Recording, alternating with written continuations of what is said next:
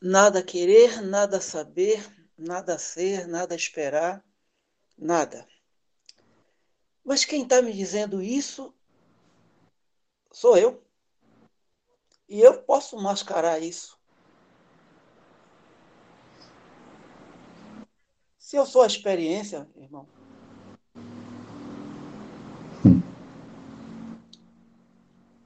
Tá bom, moço. Tem o falastrão aqui do lado que diz o seguinte para você: falamos através de egos para espíritos. Mais de uma vez você ouviu isso? Muitas vezes. Ótimo. Ótimo, moço. Mas aonde, aonde começa e onde termina essa interface aí? Ah. Onde chega o espírito e onde eu e onde o eu de, é, entende o, o, processo do espírito e, e, e tenta, digamos assim, ganhar nessa situação. Muito bem.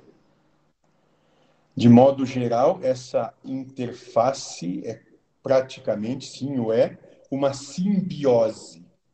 Então, ela não começa nem termina, ela está, ela é uma coisa só o seu ganhar se dá, como uma vez mais já falamos aqui, quando se manifesta uma satisfação ou uma contrariedade.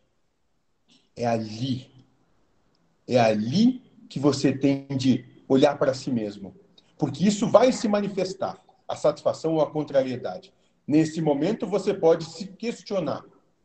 Por quê? Por que isso eu me sinto eu me exalto tanto com isso ou porque isso me faz tão mal? E ali você se conhece. É um trabalho pleno e perpétuo na manifestação da encarnação de se questionar. E nesse porquê você começa a manifestar o que nós vamos chamar de unicidade participando então do que acontece além do véu, por trás da cortina. Porque na medida que você questionar isso de coração aberto para receber, vão falar com você.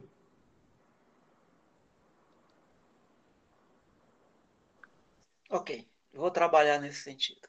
Obrigado, meu irmão. Ótimo.